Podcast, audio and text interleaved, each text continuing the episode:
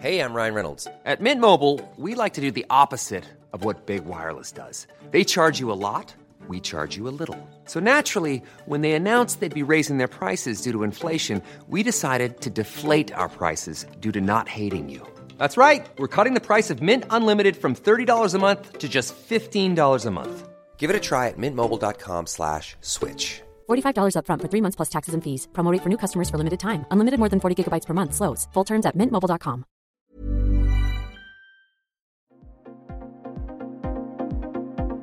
Ils sont au cœur de l'actualité ou la décrypte. Prenez des nouvelles de la France et du monde avec Fil Rouge, un podcast du Dauphiné Libéré. Comment prépare-t-on un débat d'entre-deux tours et comment, lorsque l'on est journaliste, on se prépare à animer ce débat? Quels arrangements en amont? Comment les thèmes sont-ils choisis? Quel est le véritable rôle du journaliste? David Pujadas, présentateur historique du JT de France 2 pendant 16 ans et de retour dans la tour TF1 sur LCI depuis 3 ans avec son émission 24 heures Pujadas, nous décrypte les coulisses d'un débat d'entre-deux tours. À quelques jours du second tour en 2012, il avait lui-même animé le débat entre Nicolas Sarkozy et François Hollande. Ce mercredi 20 avril, il suivra le duel reconstitué entre Marine Le Pen et Emmanuel Macron. Un reportage de Catherine Mélier. La préparation du débat, honnêtement, euh, si tout va bien, ça peut se dérouler d'une façon très très simple. En l'occurrence, il y a en 2012, euh, le staff de François Hollande dirigé par Manuel Valls, c'était lui qui gérait ça. Le staff de Nicolas Sarkozy dirigé par euh, Franck Louvrier, c'était lui qui dirigeait ça. Moi, je ne m'occupais pas directement de ça parce que quand vous êtes euh, à l'antenne avec les deux, il vaut toujours mieux rester en retrait et que d'autres pour vous fassent le boulot. En l'occurrence, c'était le service politique, euh, Fabien Amias, si je ne m'abuse ça avait été simplissime. Les, les, les, les deux candidats étaient OK pour euh, le menu, c'est-à-dire les thèmes. On avait fait un déjeuner, pour le coup, un peu tous ensemble, trois, quatre personnes de France 2, trois, quatre personnes de TF1. On s'était rencontrés, on avait établi le menu, on était à peu près d'accord. Euh, à l'époque, TF1 voulait tirer un peu vers les thèmes de la vie quotidienne. Nous, on voulait que ça soit un peu, euh, un peu plus vraiment des thèmes, euh, des grands thèmes de vision mais on s'était mis d'accord sans problème. On avait soumis ça aux deux candidats qui étaient d'accord, y compris sur l'ordre. En fait, ça s'était passé de façon simplissime. Quant à tous les détails dont vous entendez parler, la température, la hauteur des sièges, les les plans de groupe, dont on parle beaucoup en ce moment, dont on parle beaucoup, beaucoup trop d'ailleurs, parce que honnêtement, ça n'a pas beaucoup d'intérêt. Euh, c'est pareil. Les deux stades des candidats euh, étaient à peu près d'accord sur tout. Euh, les deux étaient d'accord sur une température beaucoup trop fraîche à mon goût. Et j'avais fait installer un petit radiateur entre mes genoux, un tout petit radiateur, parce que moi je trouvais que ça caillait. euh, Je voyais ça d'ici, ils voulaient la clim à fond. Et moi, euh, je, je craignais cette température glaciale qui vous met une rhino ou une angine en, en deux temps, trois mouvements. Donc là aussi, ça s'était passé simplement. est-ce que, que de votre côté, vous aviez, euh, vous, vos collègues de, de la chaîne concurrente, avaient appelé ou contacté les candidats en direct avant? Ou vous les aviez vus juste quelques minutes avant d'entrer sur le plateau Ah non, je pense qu'aussi il y avait eu un dialogue entre TF1 euh, et euh, les staffs des deux candidats, parallèlement à notre dialogue euh, à nous, je pense. Mais encore une fois, comme il n'y avait pas tellement d'objets, enfin il n'y en avait même pas du tout, de dissensus, euh, d'objets de conflit. Euh, là, je crois que c'est un peu plus compliqué aujourd'hui. là. Ce que j'allais vous demander. Du coup, est-ce que les données ont un peu changé, les cartes ont un peu changé? Est-ce qu'on a, on est face à des candidats beaucoup plus exigeants à tout point de vue et beaucoup plus euh, Un peu regardants? plus tatillon, je crois, un peu plus tatillon euh, sur euh, tous ces micro-détails que sont effectivement la température, le dispositif scénique. Il y a un point particulier, mais là c'est assez normal, euh, qui, qui fait l'objet de discussion. Ce sont les plans de coupe, qui sont en fait des plans d'écoute, Euh, c'est-à-dire la possibilité de filmer la personne qui écoute qui pendant que l'autre parle. Voilà. Ça, ça n'avait jamais existé ou quasiment jamais euh, avant il y a cinq ans. Il y a cinq ans, ils ont fait ça pour la première fois, et tant mieux. Ça, c'est une vraie avancée parce que quand on est téléspectateur et accessoirement, euh, même pas accessoirement d'ailleurs, mais citoyen, c'est un élément d'information important de savoir comment l'autre réagit. Par exemple, en 2012, il y avait eu la fameuse anaphore de, Fran- de François Voilà. de François Hollande, moi président, etc., qui avait duré 3 minutes 30, les téléspectateurs n'avaient pas eu l'occasion de voir comment recevait, euh, comment Nicolas Sarkozy recevait ce, ce discours. Oui. Ce lang- alors que le langage du corps est un langage euh, entièrement à part. Oui, voilà, l'expression du visage, euh, le langage du corps, euh, tout ça fait partie des informations et comment dire d'un minimum de modernité qu'on est en droit d'attendre d'un débat comme celui-là. Donc il faut des plans d'écoute. Mais euh, quel plan d'écoute? Est-ce qu'il y a malgré tout une grammaire du plan d'écoute? Est-ce qu'on s'interdit de filmer quand le candidat d'en face a les doigts dans le nez, quand il regarde ses fiches? Euh, Donc là-dessus, il y a effectivement discussion et euh, trouver un accord sur des plans de coupe, mais pas tous les plans de coupe, euh, au réalisateur de rester parfaitement neutre. Et vous savez qu'il a euh, de chaque côté, euh, chacun de ses côtés, un assistant réalisateur, enfin un représentant de chaque candidat je ne sais plus qui c'est en l'occurrence pour euh, Emmanuel Macron, mais pour, euh, euh, Marine Le Pen, c'est Philippe Ballard, notre ancien confrère. Mhm. Donc voilà, après, il s'arrange pour rester neutre, mais enfin, il faut des plans d'écoute. Est-ce que durant ces, ces débats, euh, pendant le direct, les oreillettes fonctionnent à plein régime ou, ou alors il y a... il y a Honnêtement, les oreillettes fonctionnent très peu, parce que en gros, euh, les journalistes, honnêtement, on a tout à fait l'habitude de gérer ce genre de choses, c'est-à-dire l'égalité des temps de parole. Quand on a fait des débats sur les primaires euh, pendant des années, euh, ben, sait que les 5, 6, 7 euh, ou 3 candidats doivent avoir un temps de parole équivalent. Ben, c'est la même chose pour un débat présidentiel. Gérer euh, le fait qu'ils ne se marchent pas dessus, qu'ils ne parlent pas l'un sur l'autre pour que ça reste compréhensible. Et puis introduire les thèmes et puis respecter effectivement l'horloge. C'est-à-dire, on sait qu'il y a un certain nombre de, de minutes accordées à chaque thème, qu'il faut à peu près s'y tenir si on veut tout aborder. Mais ça, honnêtement, euh, quand on a un peu l'habitude de mener des émissions, euh, des grands rendez-vous, euh, on est un peu habitué à tout ça, donc on n'a pas tellement besoin des consignes de, de la direction de l'info dans l'oreillette. Bien sûr, de temps en temps, il y a une suggestion. euh, oui, voilà, allez, on passe à autre chose après. voilà, bon.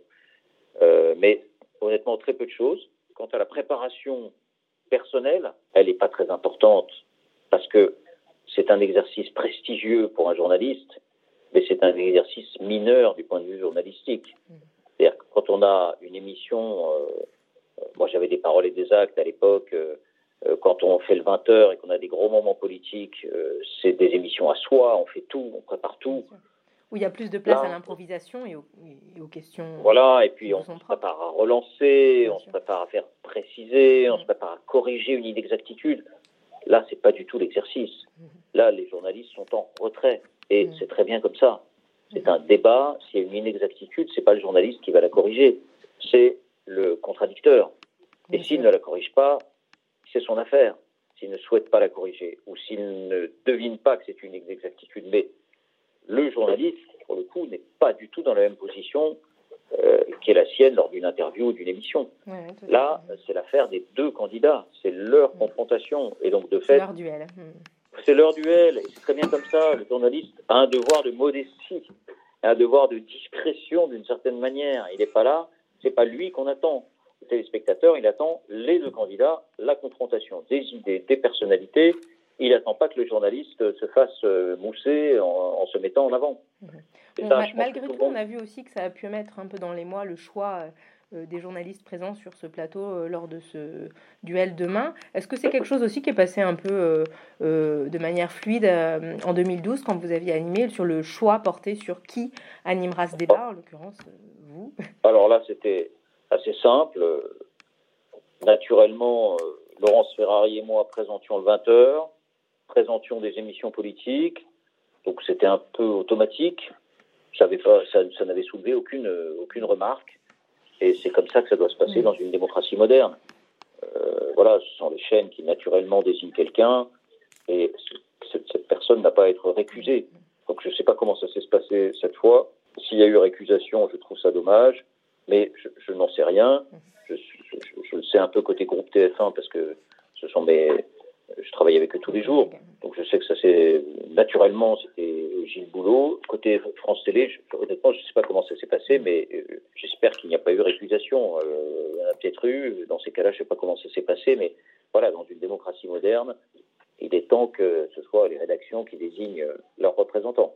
Est-ce que, bah, j'imagine que vous allez euh, jeter un œil ou regarder même entièrement Ah oui, bien euh, sûr, je vais le regarder. demain oui. euh, avec euh, un œil forcément différent du téléspectateur lambda. Est-ce que, sans, sans prétendre donner un conseil ou quoi que ce soit, mais euh, aujourd'hui, si euh, ça devait être euh, vous demain à, la- à la place euh, de Gilles Boulot ou Léa Salamé, quel, euh, quel, euh, qu'est-ce que vous aimeriez faire que vous n'avez peut-être pas fait en 2012 ou un piège à éviter ou quelque chose à faire absolument coûte que coûte dans l'exercice de l'intervieweur durant ce débat très particulier Pas grand-chose d'autre, honnêtement, parce qu'encore une fois, c'est pas le moment des journalistes, ce débat. Le retrait, le fameux retrait. C'est voilà, c'est vraiment le moment des débatteurs. Moi, j'ai le souvenir d'avoir vécu un moment de grande intensité. À l'époque, c'était un duel, vraiment un duel au sommet sans révéler de secret, euh, les deux hommes ne s'appréciaient pas franchement. Donc j'ai le souvenir de ces minutes qui s'égrenaient avant le, mhm. début de l'antenne. C'était moi qui ouvrais l'antenne, euh, de ce silence à couper au couteau. Les deux étaient face à face en évitant de se regarder. Moi, j'essayais de détendre un peu l'atmosphère en faisant des remarques idiotes sur la température ou comment la journée s'était déroulée. Il me regardait comme si j'étais un débile mental et me répondait à peine. Et donc, c'était un moment très, très fort. Et moi-même, d'ailleurs, je, j'ai renoué avec un, une sensation que j'avais plus connue depuis des années et des années, c'est-à-dire un peu de trac au moment de commencer, parce que vous savez qu'il y a 20 millions de personnes, vous savez que c'est très attendu, vous avez les, les deux cadors qui sont là, et c'est un peu, voilà, c'est un peu la finale, la grande finale, quoi d'un point de vue euh, médiatique. Donc c'est très fort, mais euh, le conseil que je leur donnerais, mais j'ai pas besoin de leur donner parce qu'ils le savent, euh, c'est que il, ne faut surtout pas sortir frustré de cet exercice. C'est-à-dire que d'un point de vue journalistique, il ne faut rien en attendre. Vous êtes des passe-plats, et c'est très bien comme ça. Mhm. Vous avez l'occasion, encore une fois, de vous exprimer dans mille occasions avant, et ils l'ont eu, chacun, mhm. Gilles comme Léa. mais là, c'est pas ce moment-là. C'est pas fait pour ça. Mhm. C'est pas fait pour ça. Donc, je leur dirais ça et puis d'en profiter parce que c'est quand même un grand moment à titre personnel de d'être dans la coulisse, d'assister à tout ça de mhm. tout près. Euh, un petit mot peut-être de votre part sur ce duel euh, reconstitué, c'est assez inédit. Deux fois, on prend les mêmes, on recommence à cinq ans d'intervalle. Euh, qu'est-ce que ça vous inspire Bah, en fait, c'est le même casting, mais pas du tout le même débat. Mhm. D'abord parce que Marine Le Pen a tiré les enseignements de son premier débat euh, qu'elle avait euh, loupé. Euh, et ensuite qu'Emmanuel Macron a un bilan. Donc elle va évidemment euh, s'agripper à ce bilan. Ça va lui faire un point d'accroche. Mais elle va tout mettre en œuvre pour avoir l'air pour avoir l'air crédible. Euh, donc elle va remiser complètement l'attitude un peu offensive, un peu voire agressive de temps en temps qu'elle avait. Emmanuel Macron, lui, son, obsession, euh, ça va être euh, non plus de se poser en grand débatteur comme il l'avait fait en 2017, mais d'apparaître sans arrogance, d'apparaître humain, et donc d'éviter lui aussi toute forme d'agressivité ou de condescendance. Et donc euh, voilà, les, les, les, personnes sont les mêmes, mais euh, les objectifs ne sont plus les mêmes, les rôles ne sont plus les mêmes. Euh, donc ce ne sera pas le même débat. Une bonne conclusion. Dans les, dans les duels d'entre-deux tours qui ont comme ça parsemé l'histoire de la politique ces dernières décennies, est-ce qu'il y en a un dont vous gardez un souvenir plus fort, plus prégnant, plus, plus marquant? Non, je garde un souvenir assez fort de 2017, tout simplement parce que Marine Le Pen avait un peu, avait un peu loupé son coup. Euh, mais euh, le plus marquant, mais peut-être parce que euh, on est toujours plus impressionné quand on est jeune, et parce que c'était entre guillemets des grands fauves. C'était peut-être 88 entre Mitterrand et Chirac, parce qu'il y avait la stature des, des, deux personnalités, et puis qu'on avait vu le Mitterrand à son meilleur niveau dans ce genre de prestations, dans ce genre d'exercice. Donc c'est peut-être celui-là qui m'avait le plus marqué, 95, c'était un non-débat. Et 2007, euh, c'était le débat des deux, deux nouveaux, comme en 2017 d'ailleurs. Non, mais le, débat de 2012 aussi que j'ai animé euh, avec Laurence m'a aussi euh, assez marqué quand même. Mhm. Parce qu'on disait que Nicolas Sarkozy était largement supérieur dans cet exercice, qu'au final François Hollande s'en était bien tiré. Mhm. Et qu'on avait senti ou eu l'impression, la sensation de sentir que Nicolas Sarkozy s'était presque résigné à la défaite. À ce moment-là. Oui, peut-être. Hey, it's Danny Pellegrino from Everything Iconic. Ready to upgrade your style game without blowing your budget? Check out Quince. They've got all the good stuff, shirts and polos, activewear and fine leather goods, all at 50 to 80% less than other high-end brands. And the best part? They're all about safe, ethical, and responsible manufacturing. Get that luxury vibe without the luxury price tag.